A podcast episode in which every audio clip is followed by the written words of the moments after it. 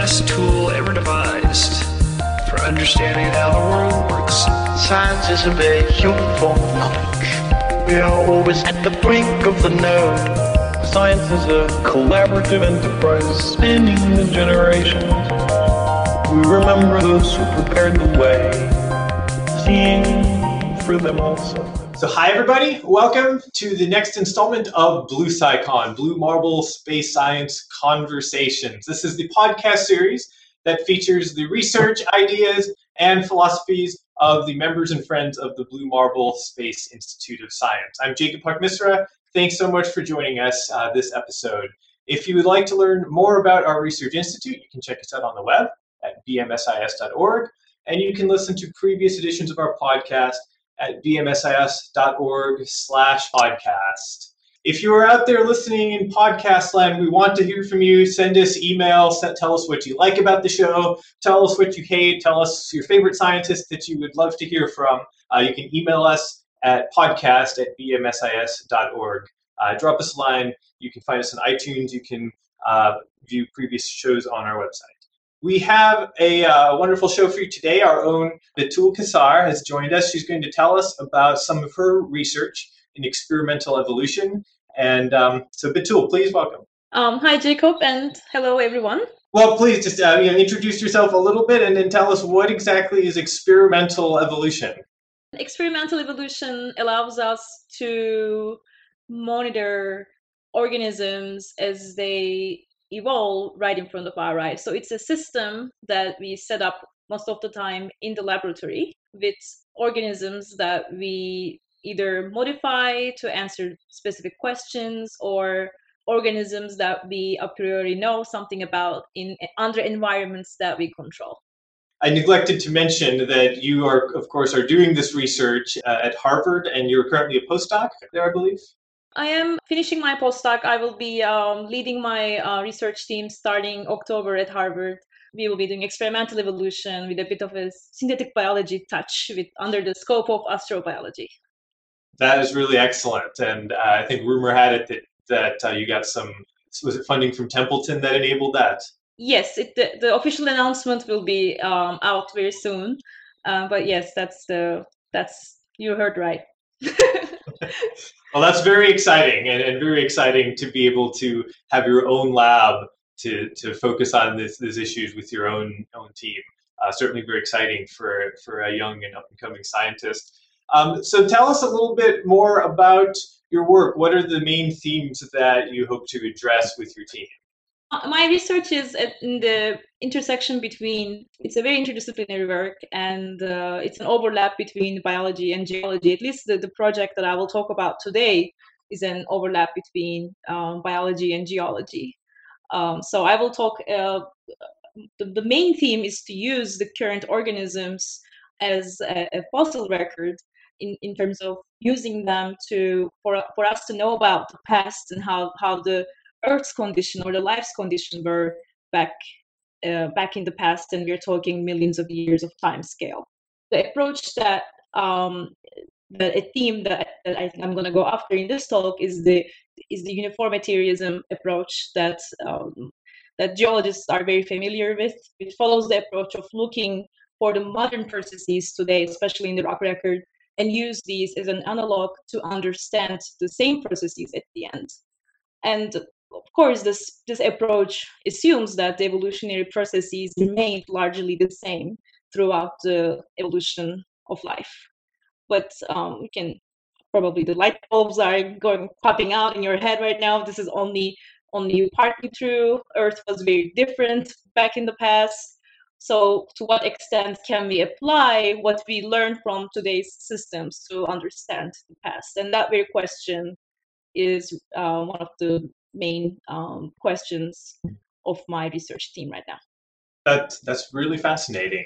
We can keep going and you can tell us a little bit more in detail about what you plan to do. And then everybody else, uh, please feel free, jump in at any time.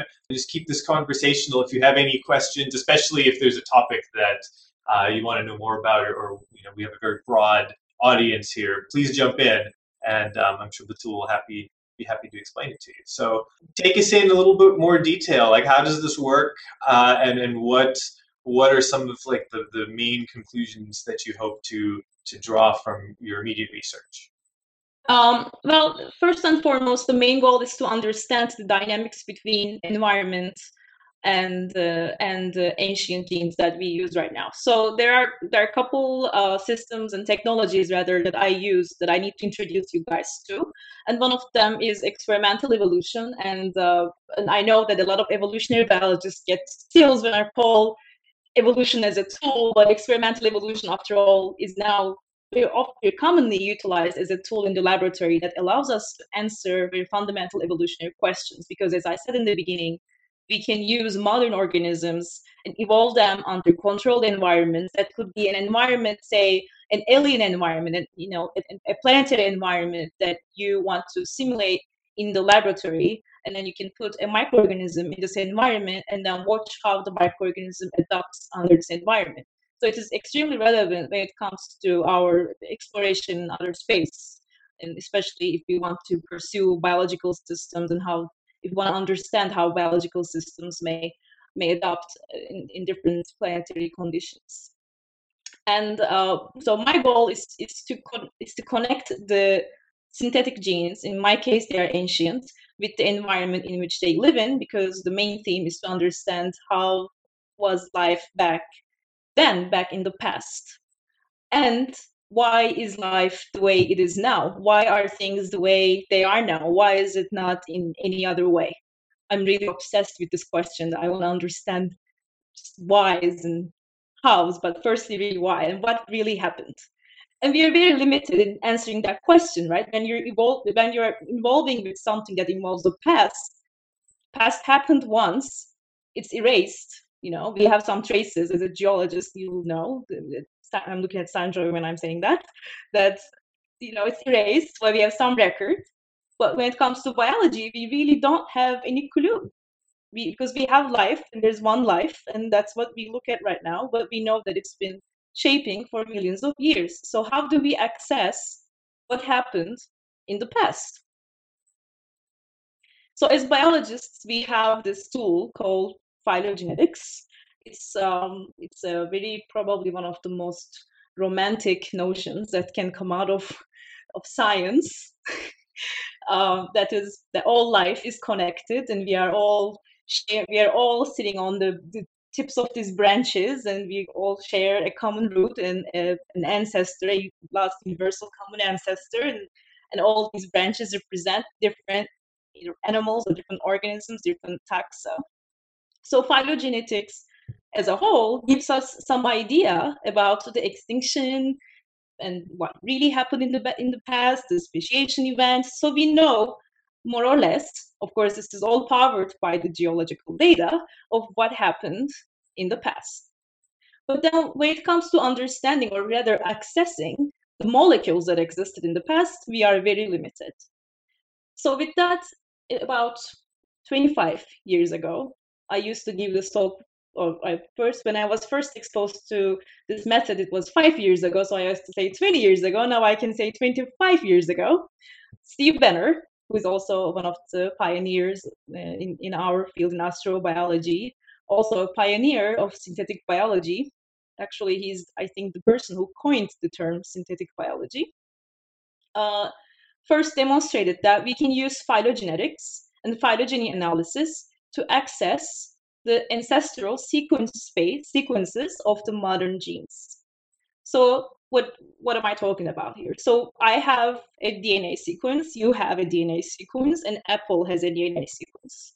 And all these organisms share an ancestor that had some kind of ancestral form of this DNA sequence. So how do we get to that DNA sequence? Well, as Steve Benner demonstrated, and as was suggested by Linus Pauling and and Zachary Kandel, this was back in the in the 60s in their very very nice paper that I, I can I'm happy to share this with anyone um, who's interested.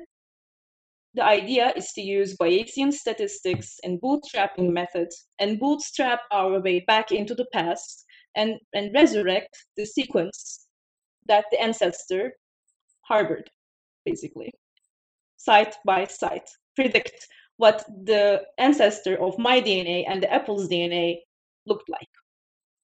So it's a very computational method in the beginning. And since then, back in 25 years, we made, we, you know, we paved, we carved a lot of ways. We came really far. Now we don't only just look at these sequences in the computer screen, but we can synthesize these sequences. We can put them into plasmids, the very common uh, molecular biology tool. We can put these sequences, uh, these plasmids inside organisms. We can express meaning. We can make so much of these proteins and then study them biochemically outside of their cell environment. And then if you were to pick a protein that is relevant historically, and if this protein has a phenotype, has a behavior that you can link to some kind of environmental condition, then you can, to a degree, estimate by looking at this molecule's behavior, how did this molecule lived in the past. Steve Banner has a very good analogy uh, also in his um, in his wonderful book. He talks about um, he makes the analogy that how linguists use words to reconstruct ancestral words. So what linguists do is that say in his example, it's the word snow that they use the English word snow and then they pick the Swedish version of the snow and then create this phylogenetics tree for the word snow. And then look at the ancestor word, what these all cultures shared. What was the ancestral word? Turns out it's snig. That was the ancestral word for snow. And it so happens that all the cultures that use the word snow were the cultures that had snow. So you don't have snow, you don't need to use the word snow. It doesn't need to be in your record. It's just like, like that in biology. When you have the word in your system, whatever the word, in our case, the protein, is responsible for, you are experiencing that condition. That's a great analogy, actually, with linguistics. I really like that, and I think that helps helps me understand how you identify which particular genes, at least in an analogous sense, might be of interest. But so there's a question from Dimitra and Sanjoy. Dimitra asks, how do you determine the timeline computationally? And Sanjoy is asking, saying he's curious about this too. How does one assign an age to a gene? It's a very good question the, the, the age is estimated by the trees that we are using, and these trees are calibrated based on the geological data. So once geologists finds a fossil that's, that allows us to recalibrate the tree, the ages of the, the sequences that we reconstruct also varies. So there's always an estimate of plus and minus um, when we give the age or estimate the age of the, the gene. So it is based on the phylogeny, which is calibrated through the molecular clock studies that are calibrated through fossils that geologists um, find. Okay, thank you. And, and I'll let you continue, but uh, maybe at the end we, we could revisit the molecular clock hypothesis, as that's something, as a non-biologist, I've heard little bits about as far as whether it is a valid assumption to, to think that the rate of mutation would have been constant uh, over time. And, and I, I, I, don't know if there's a divide perhaps between biologists and geologists and how they think about the molecular clock. Yeah, definitely. Mm-hmm. Mm-hmm. Yeah. So, um, okay. So I, as I talked about, we are using this methodology. The, the name of this system is ancestral sequence reconstruction. Steve Banner refers it as uh, paleo uh, genetics very often.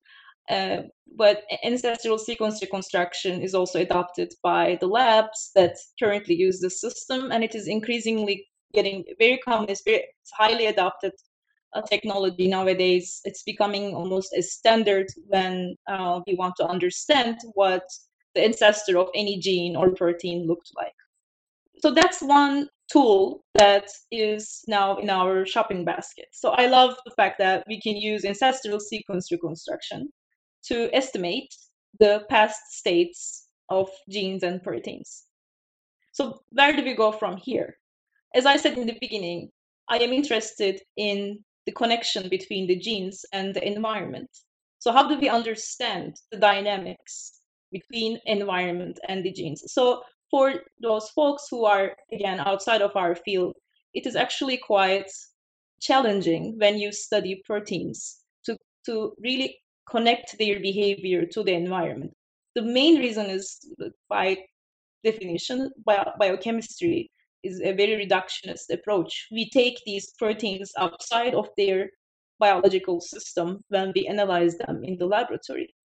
We kind of look at them in a test tube, like take a snapshot of their function, and then try to make inferences of what we see and how is that connecting to the environment. And most of the time, biochemists don't really, or currently are not really interested in those questions anyway. We look at the protein, we look at how it functions, we see what affects the protein's function, and then that's that's pretty much how it works. And then there are other systems where you evolve the function of a protein for a certain task you want the protein to perform, which is synthetic evolution or directed evolution. But again, that's it's a wonderful tool. It's very applied. But for me, I wanted to understand how can we actually use organisms to tell us the story of life. So for that, I wanted to carry out a pilot work I um, I had access to various ancestral sequences uh, that was previously published and available. The, the, data of all these proteins were available, um, and I wanted to see what would happen if I take an ancient protein and an ancient gene, and then put this ancient gene inside a modern organism, and then see how the modern organism and this ancient gene will interact. There, there were a couple caveats into this, or I would say points, important points at this point, which is number one, I picked a gene that is essential, meaning if the organism doesn't have this gene, it dies.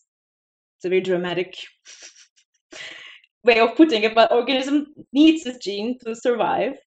So if you take an essential gene outside of its system and then put in a, a one billion year older version of that, what happens? And number two, after if the organism survives with this ancient component, and if I were to look at um, the adaptation between this ancient gene and the rest of the genome, what would I see? So let's use experimental evolution and then see how would this organism behave. And, and and how would the ancient and the modern hybrid communicate. So that was the, the pilot um, work that I've done uh, back when I was at Georgia Tech. Uh, I used an organism, uh, it's a very well studied in the lab, or it's an organism that's very well studied in the lab, it's uh, E. coli. And I used an ancient form of an essential gene, which is elongation factor. It functions in the ribosome, the protein synthesis machinery of the cell. Hey, Betul, I have a quick question. Do you just order the ancient gene from a catalog or how do you get it? Yeah, so I I went to the lab that had uh, that had reconstructed these ancient sequences. But actually, you say a very good. You, I think this what you said is going to be the future. I think uh, there are a lot of uh, studies that I keep hearing that people are uh, working on databases that will make um, make scientists to access these ancient sequences so easy that, that will allow us to access these sequences very quickly. Um, so, so just like when you nowadays use a database and you want to see the a, homolog sequence in another organism, you will be able to put a date and get a snapshot of the sequence of that uh, gene, that how it was a billion year ago, if it existed back then. So it's to be yeah very commonly used approach i think. That's what i i know that there are a couple databases that now the postdocs and uh, some really ambitious graduate students are working on that they want to make this uh, ancestral sequence reconstruction open for everyone and uh, so that we can go to the next step or we can you know have access to our answers to our questions we get a step closer because the, but, but even so, so you get the ACGC sequence and then use a machine to reconstruct it, or yeah, I guess I have no idea what the process is to actually oh, get a see, I see. Okay, so in your petri plate. So I will go to the very basic then. So what you do is you say that you are interested in the you know your favorite gene, and uh, and then you we basically start by collecting all the sequences that we can find, mostly about 30 or 40, just to start. uh, sequences from a variety of organisms. So in my case, for example, I worked with bacterial ancestors. So I uh, collected, you know, you can collect a bunch of sequence that represents different microbial organisms. And then you create your phylogeny data, a phylogeny tree, phylogenetics tree, which is the, the very first step of creating any tree anyway, that you need sequences from different organisms. You yeah. And then uh, and then once you create the tree then we have uh, we have different uh, computer programs for example paml or mr base that uh, basically just you you basically um, use your tree as an input in these programs. And then uh, by pointing out the nodes, you get you get the alignments, and then you can um, estimate the ancestor. The, it's, it literally appears in your screen what the, the likely ancestors are. And every site is uh, weighted, so it gives you a statistical likeness, or all the ancestors are likely to be the ancestor. And how likely is that the system is able to create your ancestor? So it's not like your one sequence magically appears. You get a pool of sequences, and out of those, uh, because you have a statistical confidence value for every node in sequence, then you can, I'm sorry, every site, you can uh, then estimate whether it is likely that this, whichever the sequence is the ancestor that you're looking for. So sometimes, for example, for certain genes, the older that you go. For example, if I'm looking for an ancestor of gamma proteobacteria, the ancestor of the gamma proteobacteria will be way younger than the ancestor of all proteobacteria, right? So so you can see that you you can go older and older depending on the input you have in your tree. If you only have gamma proteobacterial offspring, then you will have gamma proteobacterial ancestor generated by this program. And most of the time, when you are dealing with times that are younger, depending on the gene, of course, there's higher confidence value. As you diverge by adding more taxa on your tree, more divergence, then the ancestor becomes less and less likely to be the most confident sequence. So I guess I understand. Thank you for how you created computationally but you translate that into a real cell, right? You put that. Oh yeah, yeah. Okay, so exactly. So then you have your sequence. Say that we have an average of two, 300 amino acid sequences. You, you generated it. Okay, uh, and then you send this to a company that synthesizes this gene for you, this this gene sequence for you, and they, um, if you specify it, they codon optimize. They optimize the DNA sequence for your future model organism that you're going to use in the lab. So you can tell them, hey, I'm going to use this, I'm going to use a yeast cell, and I want this to function in Saccharomyces. They will codon optimize the DNA so that your sequence will function in Saccharomyces. And then they send you this uh, in, a, in a plasmid, which I can maybe say like a, it's almost like a skeleton. I would say the backbone for the DNA to kind of hang on to. It has markers and everything, so you can you know that you know you can transfer it into your cells and then generate so much of them. So the, the next steps are very traditional molecular biology tools. Very cool. Thank you. I get it now. Yeah. So so that's it is very it's very true. It's from from letters in your computer to actual tube that includes your ancient D- dna on your uh, doorstep in a month. That's crazy. Yeah it's it's uh it's very very cool it's like your grand, your great great great great great grandfather is at the door. You got mail. Again, as I said, it's it's very common. Uh, it's a very for the past decade we've seen beautiful examples of how we can um, use these ancient proteins to learn about evolution, how to learn about specific questions in evolution. Um, Joe Thornton from uh, University of Oregon, now with Chicago, has beautiful, beautiful papers um, where he talks about how the patterns of evolution changed even with, within 300 million years um, of, of a certain protein hormone receptors and how they are related to environmental change and everything. So, uh, so when I uh, joined this field, uh, there were already there was already you know a very general acceptance of the system. But what was missing is that we didn't know whether these genes would even function inside a modern organism. So so the so the difference is once once you get this DNA sequence in the plasmid, you put them inside the cell, but only to you already know that these genes are going to function because they're codon optimized. So the E. coli can produce so much of that, and then you can purify all these proteins and analyze for your study. But you don't know whether the bacteria would actually function in a way that, that it would depend on this ancient component if it did not have its endogenous gene structure intact on its genome. So what I did is I, I didn't I didn't care about the protein structure or anything at that point. I wanted to see if I remove the elongation factor that is co-evolving with E. coli for billions of years, that is living happily in its genome right now. If I take that gene out and then put the ancestor that is reconstructed through phylogeny inside the genome, number one, would I even get viability? would, would bacteria and the ancient gene communicate? Would languages clash? Because see, you can you can now going back to our language analogy, you can think that this gene that is reconstructed is speaking a dialect that is extinct.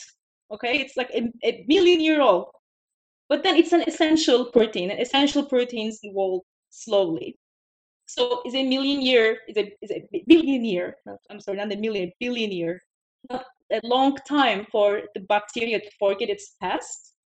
Would the bacteria still be able to communicate with its own ancestor? Or is it already too late? So we do have a question. Sanjoy types in, you know, is there a, an ethical discussion to be had about whether or not we should reconstruct ancient life? And I suppose the uh, you know something like Jurassic Park is maybe the very extreme example that that, uh, that gets portrayed in popular culture. Very different than putting an ancient gene into an E. coli cell. But are there any ethical issues to consider between those two extremes? Well, if the question is should we have an ethical discussion, the answer is always yes. It is really unethical to answer that question as no. Fair enough. So, what are, what would you say some of the ethical issues are? well, actually, um, for, for the ethical concerns, I would rewind all the way back to the ethical concerns that synthetic biology as a field experiences, and not necessarily the ancient component, because we, we are we, we, we estimate these sequences to have existed in the past, but they are in no ways different than as a DNA sequence than any DNA sequence that we are we are using in the laboratory. Now, if the question is, um, should we regulate um, the, syn- the synthetic components that laboratory, and should we be concerned about the degrees that we go when we make things that did not exist in the nature to start with um, yes of course. And and and there is a big community and there are a lot of um, scientists involved in in these discussions and also uh, now there are ethics committees and councils um, that discusses about the ethical aspects of synthetic biology as a whole.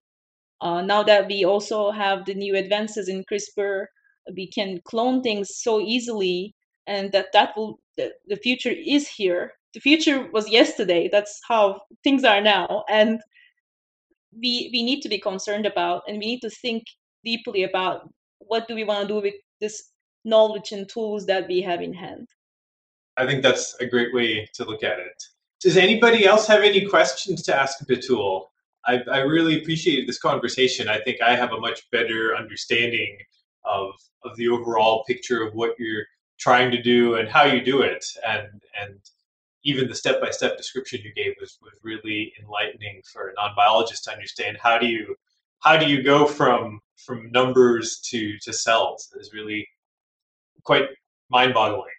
Yeah and as a uh, next again the the step was to understand the, the ancient modern communication pathway through experimental evolution by evolving this ancient modern hybrid organism in the lab and dissecting the adaptive pathways. And now with the uh, with my new lab, I will be able to take this the more systems level. I will be able to evolve older genes, uh, organisms that harbor older genes, in more um, parallel in more more statistically rich environment and condition. And uh, so I'm very very excited about that. And also we're going to be extending the work to different genes that not only um, cause the cells to be sick, but have uh, great relevance to uh, studies in uh, biogeo, uh, biogeo, biogeochemistry, but geobiochemistry. I'm still getting the terms right. Geobiochemistry, and um, and that will be very exciting. So we have a question from Priti. Uh, who asks, what other genes have you used for your studies other than that of elongation factor? Oh, perfect. So that's exactly what I was talking about. And uh, I presented, uh, I had a poster at AbSciCon very briefly presenting this. Uh, we are now extending this work to, um, to, uh, to uh, most of you probably are familiar with, uh, is to Rubisco enzyme. Um, so it's a, um, it, I, I mean, I'm, it's a very significant enzyme for the for our understanding of um, the past, especially for earth sciences. Um, it's, it, Rubisco catalyzes the first step of um, Calvin cycle. It's a, it's a very central enzyme for in a phot- photosynthesis, essential for uh, carbon fixation. And uh, it's even though it's so essential, it's an extremely slow functioning enzyme. Uh, therefore, the, the step in Calvin cycle that is catalyzed by Rubisco is the rate determining step. So what we are doing right now is that uh, we we reconstructed the um, various ancestral forms of Rubisco, uh, and then uh, we are as we are uh, moving on, we are looking at the the protein structure, the, modeling the likeliness of these sequences. So before we even synthesize them, first we're looking at how these sequences differ. So we're doing a very deep sequence analysis. And, uh, and the next step will be to engineer these ancestral rubiscos on uh, modern cyanobacteria and then uh, see if we can um, not only look at the ancient phenotype, but if whether we can map the response that the bacteria generates with this ancient rubisco onto the past and see whether we can dissect uh, key roles in the biogeochemical interpretation of the Precambrian isotope signals. So we're going to go to the, we're going to look at whether we can generate isotope fractionation signals that are um, measured in nature and whether we can generate them in the laboratory using an ancient modern bacterial system that carries an ancient Rubisco, say a, a Precambrian ancient Rubisco. Wow, that's amazing. So, do we have any final questions for Betul? As a climate scientist, I keep thinking about like the very end point when you've got, you know, maybe hundreds or thousands of, of these genes that you understand the ancient counterpoints, and you know, could this someday help us to understand ancient environments at a, at a macroscopic level. I mean, obviously, the geochemical level is the more immediate um, application, but um, I keep thinking, you know, will this help us understand what the Archean was like? Yeah, exactly. So for me, genome engineering can really benefit. Um, I, I, think genome engineering and origins of life can create a really nice um, dialect. Speaking of dialects and communication, I think uh, we can study perhaps how does the ancient behavior change through time by accessing not only the snapshots of these protein behaviors but also how these how they are how are they related within the organism. Uh, and if we can extend to key proteins and, and, and pathways not just proteins but networks uh, that are of interest to biological and geological studies for example the, the rise of oxygen. Uh, i think we i think I think there's so much from and to learn from life's history. That's actually really interesting. I think the rise of oxygen is the rise of oxygen is one of the signals that you would think might be very clear, um, at least in some sense, in in a signal like you're looking at in ancient genes, and maybe yeah. there's a big change in expression that that happens across that boundary Exactly. And if we can um, re- resurrect this protein that binds to oxygen uh, and resurrected the version of that that existed before the rise of oxygen, what was that protein doing back then? What was it doing? And how did that translate? What kind of signal signature is it going to leave on the organism? And does that match with what we find on the rocks? I really look forward to uh, to what you find out with that research. This is uh, very exciting. Well, thank you once again, Betul. I, we very much enjoyed this conversation. Um, listeners, thanks for joining us. This has been BlueSciCon. You can check us out online again at bmsis.org slash podcast. Uh, send us a message if you're listening to the show, podcast at bmsis.org. Thanks again, and we will see you next episode. Science replaces private prejudice with publicly verifiable evidence. There's real poetry in the real world. Science is the poetry of reality. We can do science, and with it, we can improve our lives.